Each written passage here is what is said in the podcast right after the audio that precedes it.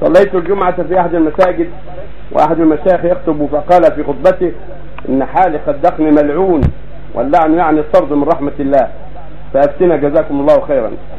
هذا فيه نظر، ولا ينبغي أن يطلع على عليه اللعنة لعدم الدليل، ولكن على كل هذا على خطر عاصي مخالف لأمر النبي صلى الله عليه وسلم، قال: غص الشوارب وأعفو اللحى، جد الشوارب وأعفو اللحى، خالف المجوس.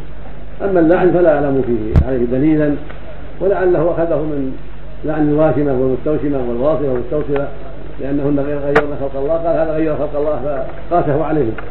ولا ينبغي القياس في هذا، لا ينبغي القياس، نسأل الله يهدي جميعا. أنتم أفتيتم بعد الأيام هذه والفتوى وزعت في كثير من الناس، أنت اللي سلمك الله مترأس الفتوى في حلقة اللحاء، قلتم أنه لا يجوز إلا أن الإنسان أنه قبل أن يموت يتوب إلى الله، أما وهو حي لا يجوز أنه يحلقها أو يأكل بعضها.